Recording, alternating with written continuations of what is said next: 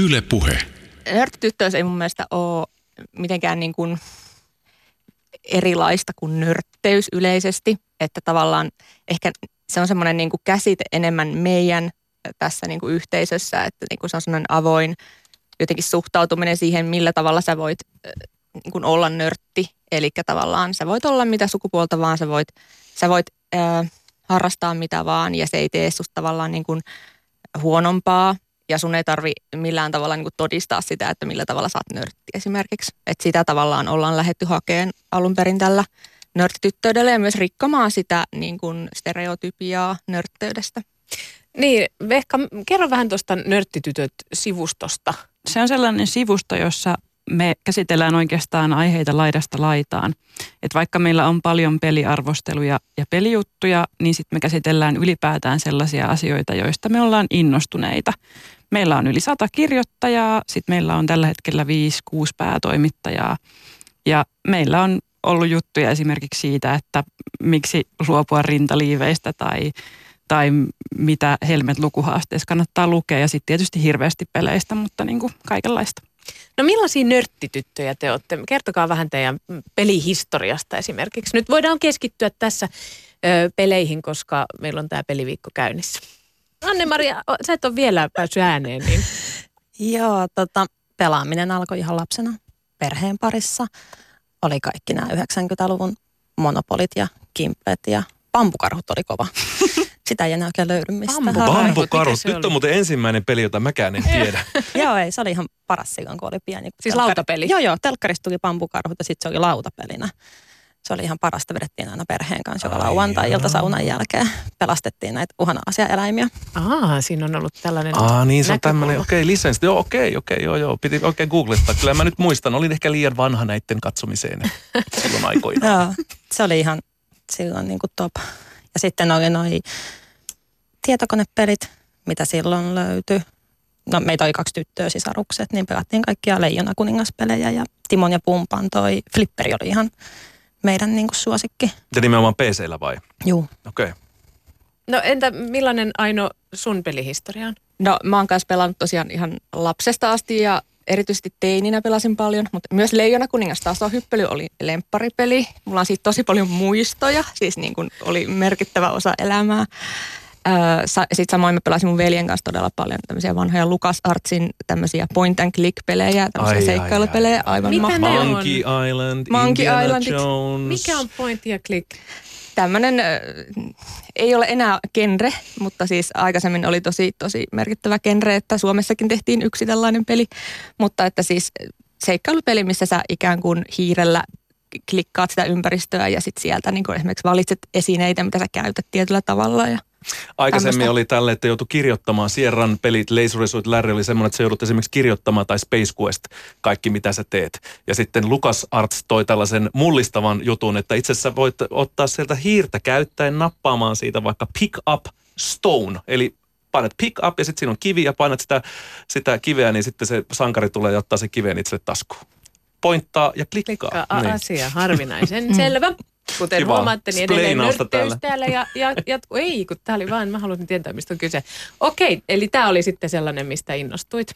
joo, se on niin kuin ollut se semmoinen niin kuin tärkeä ja just tosiaan mun veljen kanssa paljon pelattiin, että se oli semmoista yhteistä tekemistä. Pelattiin myös esimerkiksi Heroes of Might and Magicia ja tämmöisiä niin kuin enemmän mm, roolipelillisiä elementtejä. Eikö se ole strategiaa ainakin? No se on niissä? strategia, joo. joo. Joo, joo, mutta että tämmöisellä niin kuin lohi, kasvatat lohikärmeitä ja Joo. menet hyökkäämään niillä toisen linnaan esimerkiksi. Kyllä. Joo. No entä Vehka, millainen Ai ai, mä sun... pääsin ihan no- nostalgiaa itsekin. Voi vitsi, oli ihanaa aikaa. Vehka, millainen sun pelihistoria on? Sä ainakin näytit Leijona kuninkaan kohdalla äsken tällaista niinku täykkymerkkiä sormilla. Kyllä. Mä oon siis kotoisin Juupajoelta, mikä on niin kuin alle 2000 asukkaan paikka. Ja siellä yllättäen ei ollut mitenkään hirveän laajoja niin semmoisia mahdollisuuksia pelata asioita, mutta me pelattiin paljon esimerkiksi matikka-rakettipeliä, koska mun äiti, ei kun isä on opettaja ja muutenkin tällaisia niin kuin opettavaisia pelejä. Ja mä luin hirveästi kirjoja, missä puhuttiin roolipeleistä, mutta Juupajoella ei myöskään ollut roolipelaaja. Niin sitten kun mä pääsin tänne suureen maailmaan, niin mun ehkä merkittävimpiä pelikokemuksia oli se, että pääsi pelaamaan niin kuin roolipelejä pienessä ryhmässä. Ja sitä kautta niin kuin eläytymään asioihin ja semmoista kollektiivista tarinankerrontaa, että se on ehkä ollut se mun niin kuin merkittävin pelikokemus siitä aikuisena, kun pääsi tekemään sitä, mistä oli haaveillut silloin junnuna, että tämä on varmaan tosi siitä. Mm. Sitten se oli. Mikä niissä peleissä on niinku se tärkein? Onko se just tällainen niinku tarinallisuus tai sitten mä mietin eläinten suojelu tai mikä, mikä, mikä on niinku se, mikä innostaa pelissä? No mä ajattelen, että, että peleissä ehkä kaksi eri asiaa. Toinen on se kilpailullisuus, että, että on niin kuin kilpailee joko sitä peliä tai sitten muita ihmisiä vastaan. Ja sitten mulle itselleni niin kuin vielä ehkä se olennaisempi on, on peleissä se, että sitä tehdään yhdessä. Et mä tykkään tosi paljon semmoista yhteistyöpeleistä tai siitä, että kokoonnutaan vaikka sinne lautapelikahvilaan tai kotiin niin kuin pelaamaan ihmisten kanssa – ja roolipeleissähän rakennetaan sitä yhteistä, tai larpeissa rakennetaan sitä yhteistä tarinaa. Että se on mun mielestä myös tarinankerronnan muoto. Mm. Meillä oli tuossa toi keräilijä Ata Tommiska myöskin aiemmin vieraana, joka sanoi, että hänellä on myös aina puuttanut se, että voi kerääntyä niin kuin peli sen laitteen äärelle ja sitten seurata. Se ei muuten ollut Ata Tommiska, joka Ei, niin vaan se oli meidän oli... ensimmäinen vieraamme Antti Melkko, joka on tämän niin, pelikonsolien kronikka podcast-sarjan toimittaja. Just niin, se näin. Mm. Meillä on niin paljon vieraita, että menee jo sekaisinkin. Mutta siis nimenomaan se, että kaikkien ei tarvitse edes samaan aikaan pelata, vai vo, vaan voi myös katsoa, kun joku pelaa. Niin millä tavalla Aino esimerkiksi sä ajattelet, että onko pelit sellainen yhteen kokoava juttu vai on, voi, onko, voiko pelaaminen olla ihan yhtä hyvää vaikka netissä? No, no niin kuin nettiyhteisöthän on myös yhteisöjä, jotka kokoo ihmisiä, että kun mä teen aika paljon lasten kanssa töitä, niin siellä erityisesti korostuu se, että kun pelataan yhdessä siellä yhteisössä, vaikka olisi eri paikassa omissa kodeissa, niin kuitenkin tavallaan se on se luonnollinen yhteisö, missä vietetään aikaa ja jutellaan niin kuin ihan muita asioita myös. Mutta tietenkin niin kuin on tosi paljon niin kuin siis pelistä riippuu se, että, että millä tavalla se mahdollistaa sitä yhteisöllisyyttä. Sitten jos puhutaan vielä nyt tästä nörttitytöistä niin tota, ja tyttöjen pelaamisesta, siis yhä enemmän ja enemmän naisethan ja tytöt pelaa pelejä ja mobiilipelit on varmaan tehnyt sen, että niin kuin sitäkin enemmän mitä ehkä aiemmin, niin, niin nämä äly, älypuhelimet on kaiken maailman Candy Crushit ja Two Dotsit ja muut on sellaisia, mitä sitten niin kuin kaikki pelaa. Mutta, mutta tarviiko vielä niin kuin tänä päivänä ylipäätään puhua erikseen, että naisten ja tyttöjen pelaaminen pitää niin kuin nostaa esille? No ehdottomasti, kyllä. Minkä takia? Mä ajattelen, että, että jos katsoo vaikka suuria pelejä tällä hetkellä, niin niissä edelleen tosi usein se oletus päähenkilö on valkoinen mies. Että tota, mun mielestä enemmän tarvittaisiin sellaisia pelejä, joissa olisi vaikka niin kuin rodullistettuja päähenkilöitä, olisi erilaisia eri ikäisiä päähenkilöitä. Totta kai monissa peleissä voi kustomoida, mutta niissä, missä ei ole, voi, niin se on tosi usein sellainen, että, että no – sulla on tämä sankari, tämä on nuori mies, keski-ikäinen mies ja tässä se nyt sitten oikeastaan on. Että jos ajattelee nuorta pelaajaa vaikka, niin se millaisia roolimalleja tai samaistumisen kohteita saa, niin se on vähän surullista. Miten Aino sä ajattelet? Mä ajattelen ihan samalla lailla, eli mun mielestä tavallaan ei pidä puhua ehkä silleen, että naisten pelit, tehdäänpä nyt naisille pelejä, vaan nimenomaan se, että millä lailla ne hahmot rakennetaan. Esimerkiksi onko siellä naishahmoja, minkälaisia ne naishahmot on, onko ne voimaannuttavia, onko ne samaistuttavia. Että tämän tyylisiä asioita mä miettisin niin kuin pelien suhteen nimenomaan naispelaajan näkökulmasta enemmän kuin sitä, että tehdäänkö niin naisille erityisesti pelejä, koska mm. se on aina hirveän semmoinen suppea käsitys, sit, jos ruvetaan niin kuin siihen menemään. Mutta keskustelua kuitenkin selvästi teidän mielestä tarvitaan siitä, että, että asiat ei ole vielä niin hyvällä tolalla, vaikka naiset enemmän pelaavatkin. Joo, no siis aika monissa peleissä, missä on niin kuin hahmoja, myös voit pelata, mikä on melkein kaikissa peleissä, niin sieltä löytyy naisten kohdalta vielä niitä tosi vahvoja stereotyyppejä, että he on niin kuin jotain parantajia tai tämmöisiä niin kuin melkein enemmän supportti kuitenkin kuin se, että itse pääsee sinne kunnolla actioniin mukaan. Ja se on tosi harmi, että sit jos sä haluat oikein kunnolla olla mukana, niin no otetaan noista komeista miehistä sitten joku ja pelataan tällä, niin sitten pääsee oikeasti kirvesheiluun kunnolla. No entäs Lara Croft? 96 vuonna esiteltiin brittiläinen peli Tomb Raider.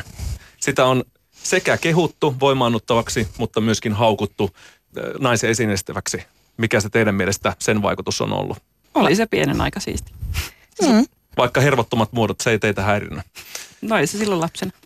Mutta eihän Larahan on ihan kauhea ihminen, että niinku, ei se siis ole mikään niinku hyvä hahmo. Mitä se on? Vähän niin kuin Indiana Jones, se menee ympäri maailmaa, sillä on paljon rahaa, se hyppii paikasta toiseen, ne ottaa aseen tarvittaessa esille ja ratkaisee pulmia. Joo, mä tykkäsin niistä uusista itse asiassa Tomb Raidereista, mutta mä en tykännyt niistä tavallaan, missä se Lara menee jonnekin temppeli ja tuhoaa kaiken siellä. no, niin joo, se on vähän tämmöinen niin arkeologisesti ehkä vähän vääränlaista. joo, mutta että siinä on kuitenkin nyt päähahmona on sankaritar, joka ei todellakaan äh, häviä millään tavalla ainakaan tämmöiselle mieshahmoille. Eikö joo. se ollut kuitenkin jollakin tavalla mullistavaa? No tietyllä tavalla kyllä, koska kyllä mä muistan, että niitä oli todella vähän niitä naishahmoja, millä pystyi pelaamaan. Siis just siihen aikaan, että nykyään on mun paljon enemmän, mutta just nimenomaan se, että siinä käydään tosi paljon sitä keskustelua, siis ensinnäkin niistä valitetaan aina niistä naispäähahmoista, että aina niin kuin joku loukkaantuu siitä, että, että niin kuin naisia myös tuodaan peleihin. Ja toisekseen just siinä on niin kuin paljon semmoisia... Siis joku loukkaantuu siitä, että naisia tuodaan peleihin? No siis kyllä, Vehko nyökyttely. Mm. Ehdottomasti. Mm. Yle puhe. Nyt kun me puhutaan naisten ja tyttöjen pelaamisesta, niin siihen liittyen ja näistä naishahmoista, niin on tullut viestejä. Muun muassa tällainen on nostettu, kun ei pidä unohtaman Metroidin Samus Arania, jos puhutaan pelien sukupuolin roolituksesta. Ja toinenkin viesti muistuttaa meitä tästä Samus Aranista, että tämän naisroolimallin läsnä oli hyvä kasvaa. Mulle vieras Samus Aran, mutta oliko hän hyvä roolimalli? Mitä hänessä, sanoo? Hänessä ehkä merkittävä on se, että kun sitä pelaa, niin sitten ei tiedä aluksi, että kyseessä on nainen. Eli siihen pääsee samaistumaan ja mättämään ja olemaan sellainen kova tyyppi ja sitten lopussa paljastuu, että no tämä kova tyyppi olikin nainen, mikä on tosi hyvä twisti. Joo, hänellä on tällainen vähän niin kuin tämmöinen avaruushaarniska päällä ja se ottaa sen kypärän pois ja sitten siellä on vaaleat hiukset ja wow. pulmahtaa ja siellä on Mut sitten... tulee kylmät väreet ihan kun mä jotenkin, mä, mulla tuli yhtäkkiä sanoa, että vitsi miten siisti. Että ei tiedetä kuka se on ja sitten sit se poistaa ne ja sitten sieltä paljastuukin tällainen nainen. Ihanaa miten kun me aloitettiin tuossa ennen biisiä puhua siitä, että peliyhteisö saattaa reagoida vähän negatiivisesti tämän kaltaiseen yllätykseen ehkäpä. Onko se todella niin, että, että siellä ei sitä tasa-arvoa oikein siellä yhteisön sisällä ole? No vähän surullisesti joissain asioissa, että jos esimerkiksi valitetaan siitä, että no näissä roolipeleissä naisilla on, on typerät haarniskat, missä on vatsapaaljaana, koska onhan se nyt kivemman näköistä katsella jonkun mielestä, niin sitten miehet saattaa suhtautua siihen kritiikkiin, että no näin se on aina ollut ja tämä nyt on taas tällaista, että, että naiset huutelee, mutta, mutta niin kuin mitä väliä. Mm. Niin siis itse asiassa mä luin tällaisesta jostain kanadalaisamerikkalaisesta feministibloggaajasta Anita Sarkeesiasta, joka on kritisoinut pelien naiskuvaa. Ja sitten häntä kohtaa lähti ihan hirveä tämmöinen vihakampanjointi suorastaan. Ja muun muassa netis oli peli, jossa hänen kasvonsa sai hakata. Mm. Niin tämä ehkä kertoo niinku siitä, että miten peliyhteisö, miten valmis peliyhteisö itsessään on muuttumaan. Siis tietysti nyt niinku puhutaan varmaan ihan näistä ääriesimerkkeistä, mutta kuitenkin, että siellä on tällaista edelleenkin. Joo, siis äh, just nimenomaan nämä näkyvät hahmot saa tosi paljon sitä tämän tyylistä todella inhottavaa mm. kohtaansa, että niin kuin Suomessa myös semmoiset naiset, ketkä puhuu paljon aiheesta, niin saavat paljon viha, vihapostia ja, ja tämmöisiä niin kuin suorastaan just kampanjoita ja vainoamista.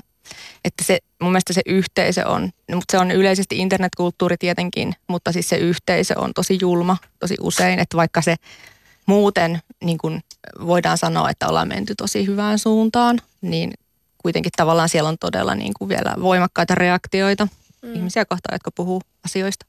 Anne-Mari, sä pidät lautapelikahvilaa Helsingissä. Miten, mille, miten lautapeleissä naishahmot tai naiset, naiset ylipäätään näkyy? Niin, no tota, vähän niin kuin tuossa aikaisemmin jo sanoin, että tota, jos on tämmöisiä roolipelipohjaisia lautapelejä, että niistä valitaan sitten hahmo, kellä pelataan, niin valitettavan useassa siellä edelleenkin se nainen on semmoinen puolisupportti, parantaja, hiileri, hahmo. Eli ei sankareita näy, naissankareita? Joitakin, mutta tota, kyllä se on se vaalea keski-ikäinen mies siellä jyräämässä kanssa edelleenkin. Mutta onneksi lautapeleissä on myös hyvin paljon se, että siellä ei pelata pelkästään ihmishahmoilla, että pystyt pelaamaan ihan pelistä riippuen linnuilla tai pupuilla tai ihan vaan rakennat taloja tai muuta. Et ei siellä, siellä puolella ei ole niin selkeä se semmoinen niin kuin jakautuma. Mm. Ja mikä näkyy sitten meidän asiakasmäärässäkin, että meillä on puolet asiakkaista on naisia ja puolet miehiä ja tulee ihan niin kuin isoja ryhmiä, jotka on pelkästään naisia, että tullaan viettämään iltaa ja sitten se määräytyy ihan ryhmän mukaan, että minkälaista peliä pelataan. Pelataanko sanapelejä, partipelejä vai otetaanko sinne se kahvilan raskain peli, jos on menee kahdeksan tuntia. Nyt lähdetään. Sanokaa vielä nopeasti kukin lopuksi, että mikä on ollut teille semmoinen voimaannuttava naisfiguuri näissä peleissä? Vehka, sano sä No mulle nyt ehkä vähän huvittavasti on, on ollut ton uusimman Zelda-pelin, ei senä uusi, mutta Breath of the Wildin Zelda, joka on siinä sellainen tiedennainen, joka oikeastaan tekee sen pelin kovimman taistelun semmoista loppupahista vastaan sillä, että se on sata vuotta pitänyt sitä aisoissa, kun muut on antanut yhteiskunnan romahtaa. No entä Anne-Mari, mikä sun on? Peleistä on kyllä tosi vaikea sanoa silleen noista muista kuin lautapeleistä, koska ne on niin kuin ne mun juttu. Ei mulla ole semmoista Yhtä. yhtä. Okei. Okay. Et mm, yleensä niin kuin, kunhan sieltä löytyy semmoinen kesti naishahmo. Ja vielä Aino nopeasti, mikä sun tällainen voimaannuttavin hahmo on? Commander Shepard Mass Effectistä kyllä yes. ehdottomasti. Puheen aamu. Arkisin seitsemästä kymmeneen. Yle Puhe.